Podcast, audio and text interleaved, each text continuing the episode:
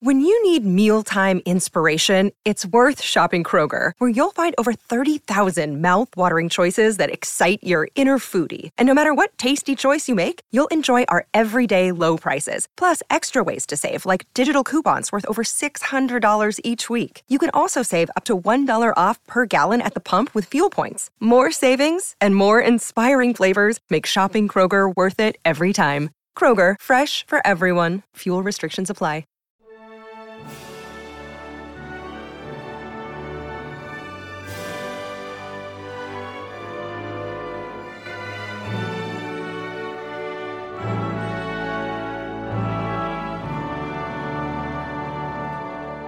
Hi, before we begin the episode, I just wanted to uh, give a shout out to our latest uh, supporter on Patreon, and that's uh, Jennifer. Thank you very much for your donations. Uh, thanks everyone else who's donated so far, and uh, I hope you all uh, are enjoying.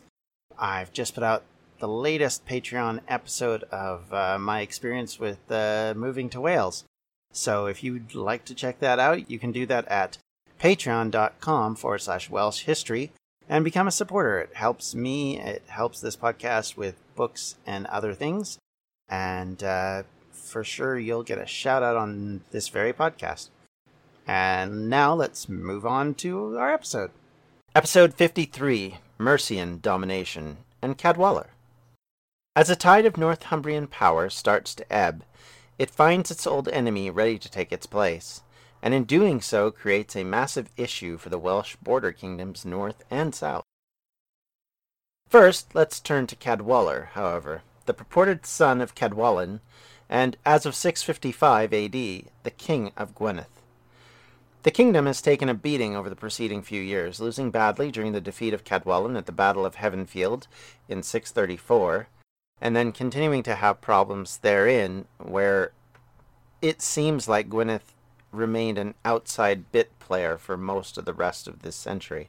Gwynedd was more or less sidelined in the final battle of Penda in 654, when the king of Gwynedd, Cadfael, apparently left the battlefield, allowing Penda to be killed by Oswiu. Uh, he is highly looked down upon because of that, and we'll get into a bit of that.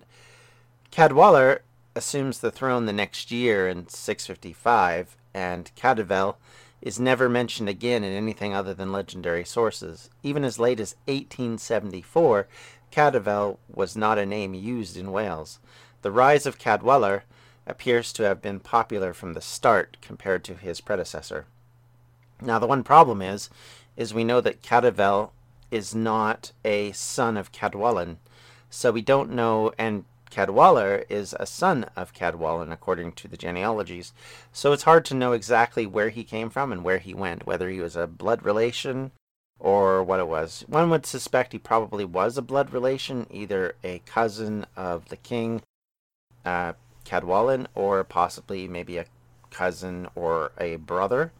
Um, but like I said, Cadfael disappears, and this unfortunately is one of the things we're going to talk a lot about today is about the absence of information. And obviously, in this circumstance and situation, we definitely have an absence of information.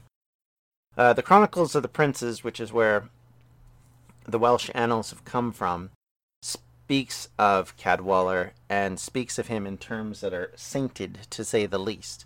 Let me just read you an excerpt so you can kind of get an idea. 681 was the year of Christ, when there was a great mortality in the island of Britain. In that year Cadwallader ap Cadwallon, the last king that was over the Britons, went to Rome, and there he died on the twelfth day from the calends of May. And thenceforth Britain lost the crown of kingship, and the Saxons obtained it, as Myrddin had prophesied to Gwrtheyrn Gwrthenau better known to us as Merlin and Vortigern. So, this idea that uh, Cadwallader was a sainted figure who was holy, who went on pilgrimage to Rome, who died because of a plague, uh, we'll get into in more depth. But, but the legendary aspects of his life are very interesting to sort of look at. Early in his reign, all was less than great. In 658, he will send forces to help the Cornish kingdoms against the West Saxons in Exeter, only to have his army fail to stop the Saxons, who then completed the fall of Somerset. And after this, the Saxons controlled much of the southwest. We know really nothing else legitimately about his life other than his death. This comes because in 664 and again in 682, which is what the the Chronicles of the Princes mentions, there was plagues that ravaged Britain. The second one is actually blamed for the death of Cadwallader, that the plague had actually killed him. Now, whether that plague had hit before he went to Rome and he was ill as he got to Rome, or if it came about because he got it in Rome, that's not entirely clear. In fact, what I read you is the entire entry, so it's hard to know what is and isn't really trustworthy in that particular circumstance. Yet, somehow, this king becomes significant to the Welsh psyche. He is an Arthurian figure that later writers will dress up and make into something quite a bit different from what we understand. There may be a, a fair number of reasons why, but we don't honestly know them. He will be both the true once and future king. And Geoffrey Monmouth goes so far as to give a massive backstory to his life, much like he did with a lot of things where there was bits and pieces of information. He goes into great detail. In fact, it's felt that Geoffrey Monmouth uses the Histoire Brittonnium, uh, his king history of the kings of Britain, using uh, Nennius's Historia Brittonum to try and dress his stories up. So anything that was in there, he just went and stretched and stretched and stretched. And this is one of those incidences. And Cadwallader is a very mythical figure because of this. In, he's in poetry, he's in stories, he has a lot of mythology surrounding him about the fact that there was predictions on his birth, that Merlin thought he was important, or Merthid. Uh, all of this stuff is, of course, legendary. It's it's stories. It's not truth, but it does make you wonder why they picked up. Because largely, I guess the only thing you can really say about his reign is that it was relatively peaceful. The Gwynedd doesn't appear to have any major battles or many many attacks in its actual region, and there's enough ability for them to to share their military might that they can send troops to other places to fight battles. So there must have been a level sense of peace in the neighborhood, at least for that point. But unfortunately, we don't know the answer to that.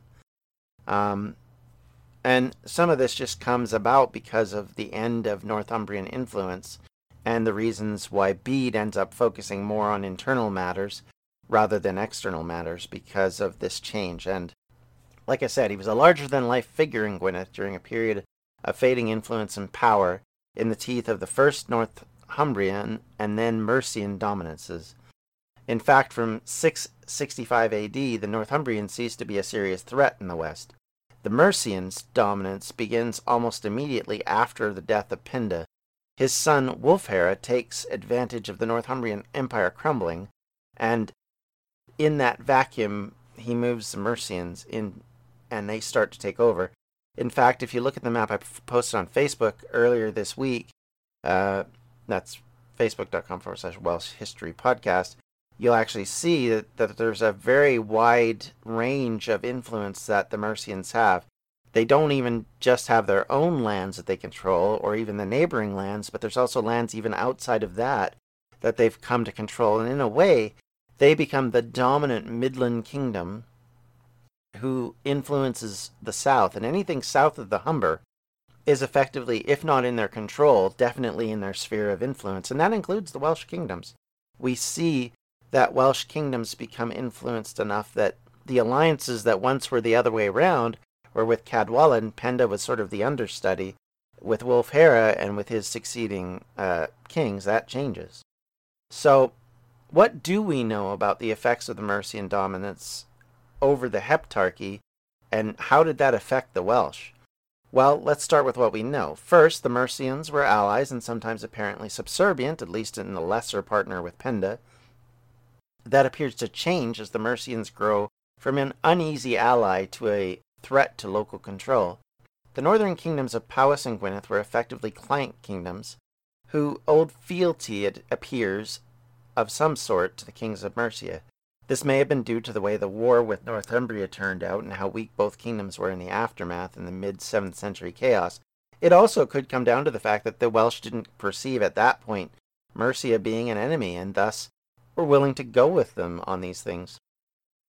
And so it's not until later, like 100 to 200 years later, where that's flipped and you have a very different perspective.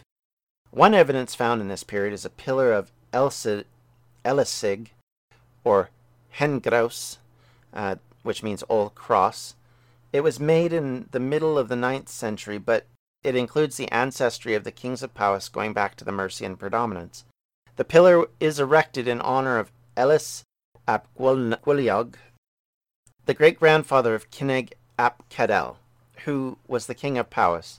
He claims that Elis seized control of the throne from the English by the sword born of fire. Now, one problem we have is there's no evidence in the sources of either of these men. Only tantalizing guesses, really. If you're like me and eating healthy is a bit of a problem, let me bend your ear a little bit to eat stress free this spring with Factor's delicious, ready to eat meals. Every fresh, never frozen meal is chef crafted, dietitian approved, and ready to eat in just two minutes. Choose from a weekly menu of 35 options, including popular options like Calorie Smart, Keto, Protein Plus, or Vegan and Veggies. Also, discover more than 60 add ons every week like breakfast, on the go lunch, snacks, and beverages to help you stay fueled and feel good all day long. What are you waiting for? Get started today and fuel up for your springtime goals. Get chef prepared meals on the table in two minutes with Factor's ready to eat meals so you can get back to doing what you love this spring. Also, if you're looking for gourmet meals, try meals that feature premium ingredients like filet mignon, shrimp, truffle butter, broccolini, and asparagus. We're celebrating Earth Day all month long. Look out for the Earth Month Eats badge on the menu for our lowest carbon footprint meals. Head to factormeals.com slash Welsh History Pod 50 and use the code WelshHistoryPod50 to get 50% off your first month plus 20% off your next month. That's code Welsh History Pod 50 at factormeals.com slash Welsh History Pod 50 to get 50% off your first box plus 20% off your next box while your subscription is active.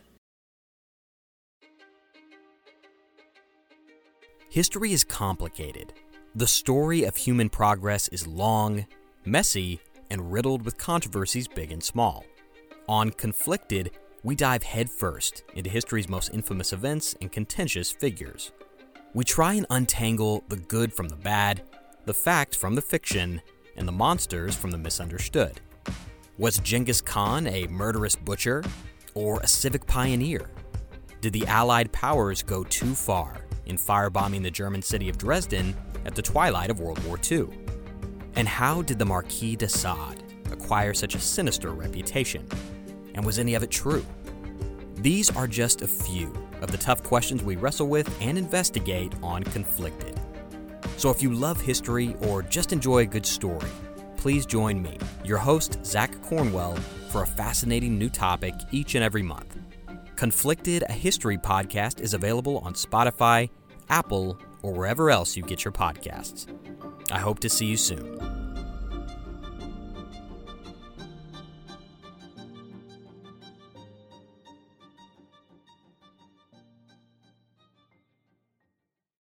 Pro- Professor Charles Edwards actually postulated that the restoration of Powys came around the ascendancy of Offa in the mid 8th century, when Aethelbald, the king, was murdered and his successor was driven from power by Offa. It is interesting that rather than using the Welsh word for Saxons in the Latin text, it uses Anglorium, or Anglican, which of course is the source of the word English. This again would point that the Mercians being the source of these Anglicans rather than Northumbria, simply because of the rise in Mercia in this period of time and control that they had over this area. Charles Edwards actually believes that the reason for the stone was erected was because Kinnig had been involved in a similar seizing of power when the Mercians once again dominated, Powys after the Powys fortress of the Decante was destroyed in 822 AD. Thus, this would mark why the lineage was so critical to Powys freedom. In other words, trying to show that, hey, my great grandfather did this and then I did it. You know, if it wasn't for us, you guys wouldn't be an independent kingdom anymore. You'd just be a part of Mercia. In other words, it's a way of standing out and standing up. And the only problem with this is is that the, the, the pillar exists even today, but the problem is is that unfortunately the writings on it have actually worn off for the most part. And even in the day when they were written down by uh, some of the antiquarians in the 18th century, um, there still wasn't enough to give you a complete understanding of why this was happening. And it's it's simply a guess by Charles Edwards as to why this pillar was put up and that it had something to do with that because there's enough circumstantial evidence around it to make you think that it it would explain a lot. In Gwynedd, as before stated, much of the kingdom seems to have slipped into source shadow. Idwal reigns after his father, Cadwallader, and for much of the early period of the 8th century, but he is mentioned only briefly in any of the sources, usually only in context with his son Rhodri, who rises to power after him. Rhodri himself seems to have been reigning in quiet and gets an unkind reference, to say the least, because he was known as Rhodri the Grey and Bald. So that's what I mean by quiet. We don't have any written sources telling us about these people. We just have an absence and a vacancy of information, which is very unfortunate. We should start by noting that for nearly a hundred years, for example, the Anglo Saxon Chronicle does not mention any Welsh battles or incursions or strife.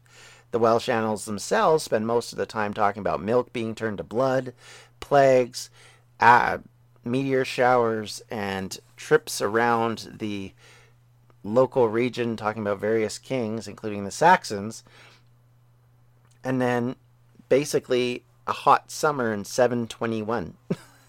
so these were the big points from 682 to 750. We don't have a whole lot to go on, no matter what source you use. So why was Wales such a place of darkness? Well, one explanation would be the rise of Mercia as a predominant power in the region, and the influence of its kings likely meant that there was nothing really to talk about until the middle of the 8th century. This could be down to the peaceful settlement allowed both groups to flourish, as we talked about with Gwynedd earlier. There just may not have been a lot of wars going on at the time. Or it could be that the plagues in the latter half of the 7th century caused enough death so that there was little that the Welsh could do to go against, say, Offa and his fellow kings. And, or, conversely, that the plagues created an absence in soldiers, workers, all of those kind of usual things. And so, thus, it takes a while to recover from that kind of thing, obviously, because if generations are being killed off, you're going to have at least a couple of decades of not having enough people to actually pull their weight. So, work becomes plentiful and employees become pl- very few. So all of a sudden you have a total change in the way the economy starts to work.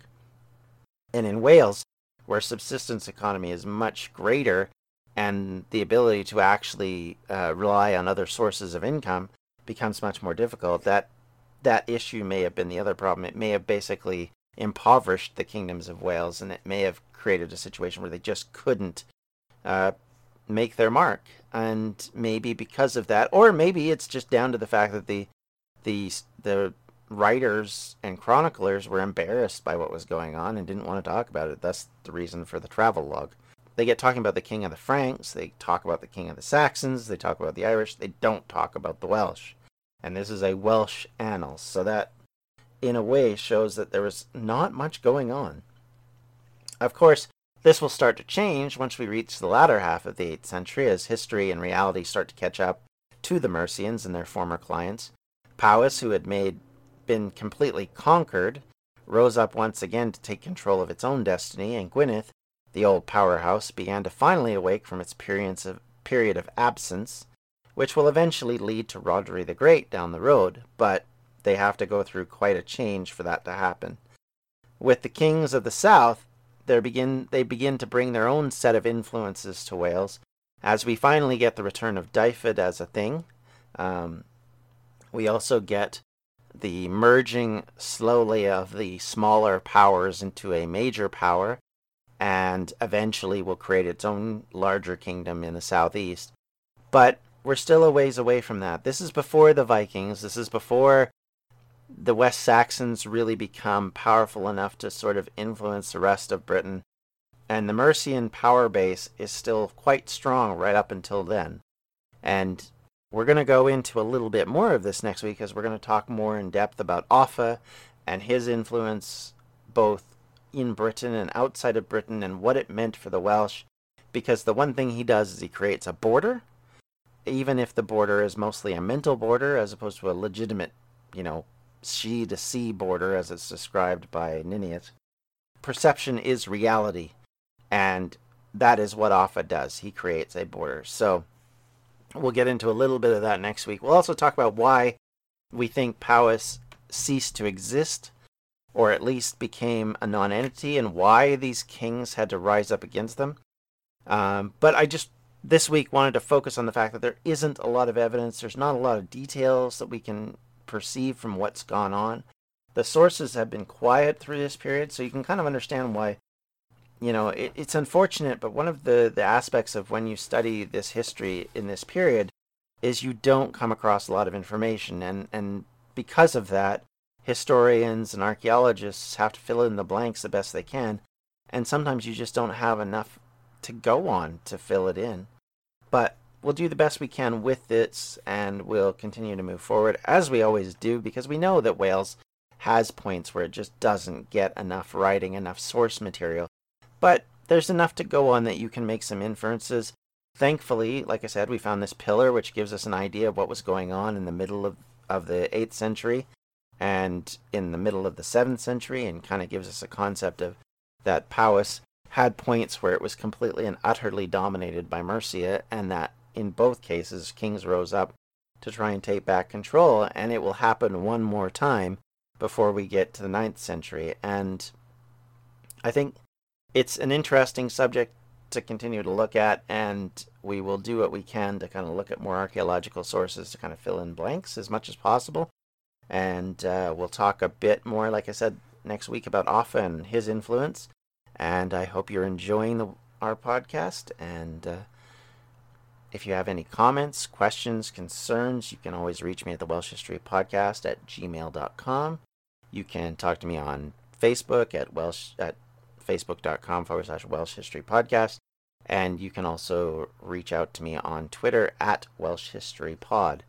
Uh, if there's anywhere else you want to talk to me, uh, I'm sure there are ways of doing that as well. And if you want to talk to me on my my home account on Twitter. It's at John J O N D M P, and uh, yeah, I'm happy to happy to talk to you. Happy to discuss history, discuss culture, discuss your photos of cool places that you've been to, and you know just generally answer any questions you might have. One of the things I hope to do with our Patreon is to have a couple of episodes where I'm answering questions for you guys. So please, please continue to, to ask away, and I will try and answer what I can. And and like I said, if you want to check me out on Patreon, it's patreon.com forward slash Welsh history.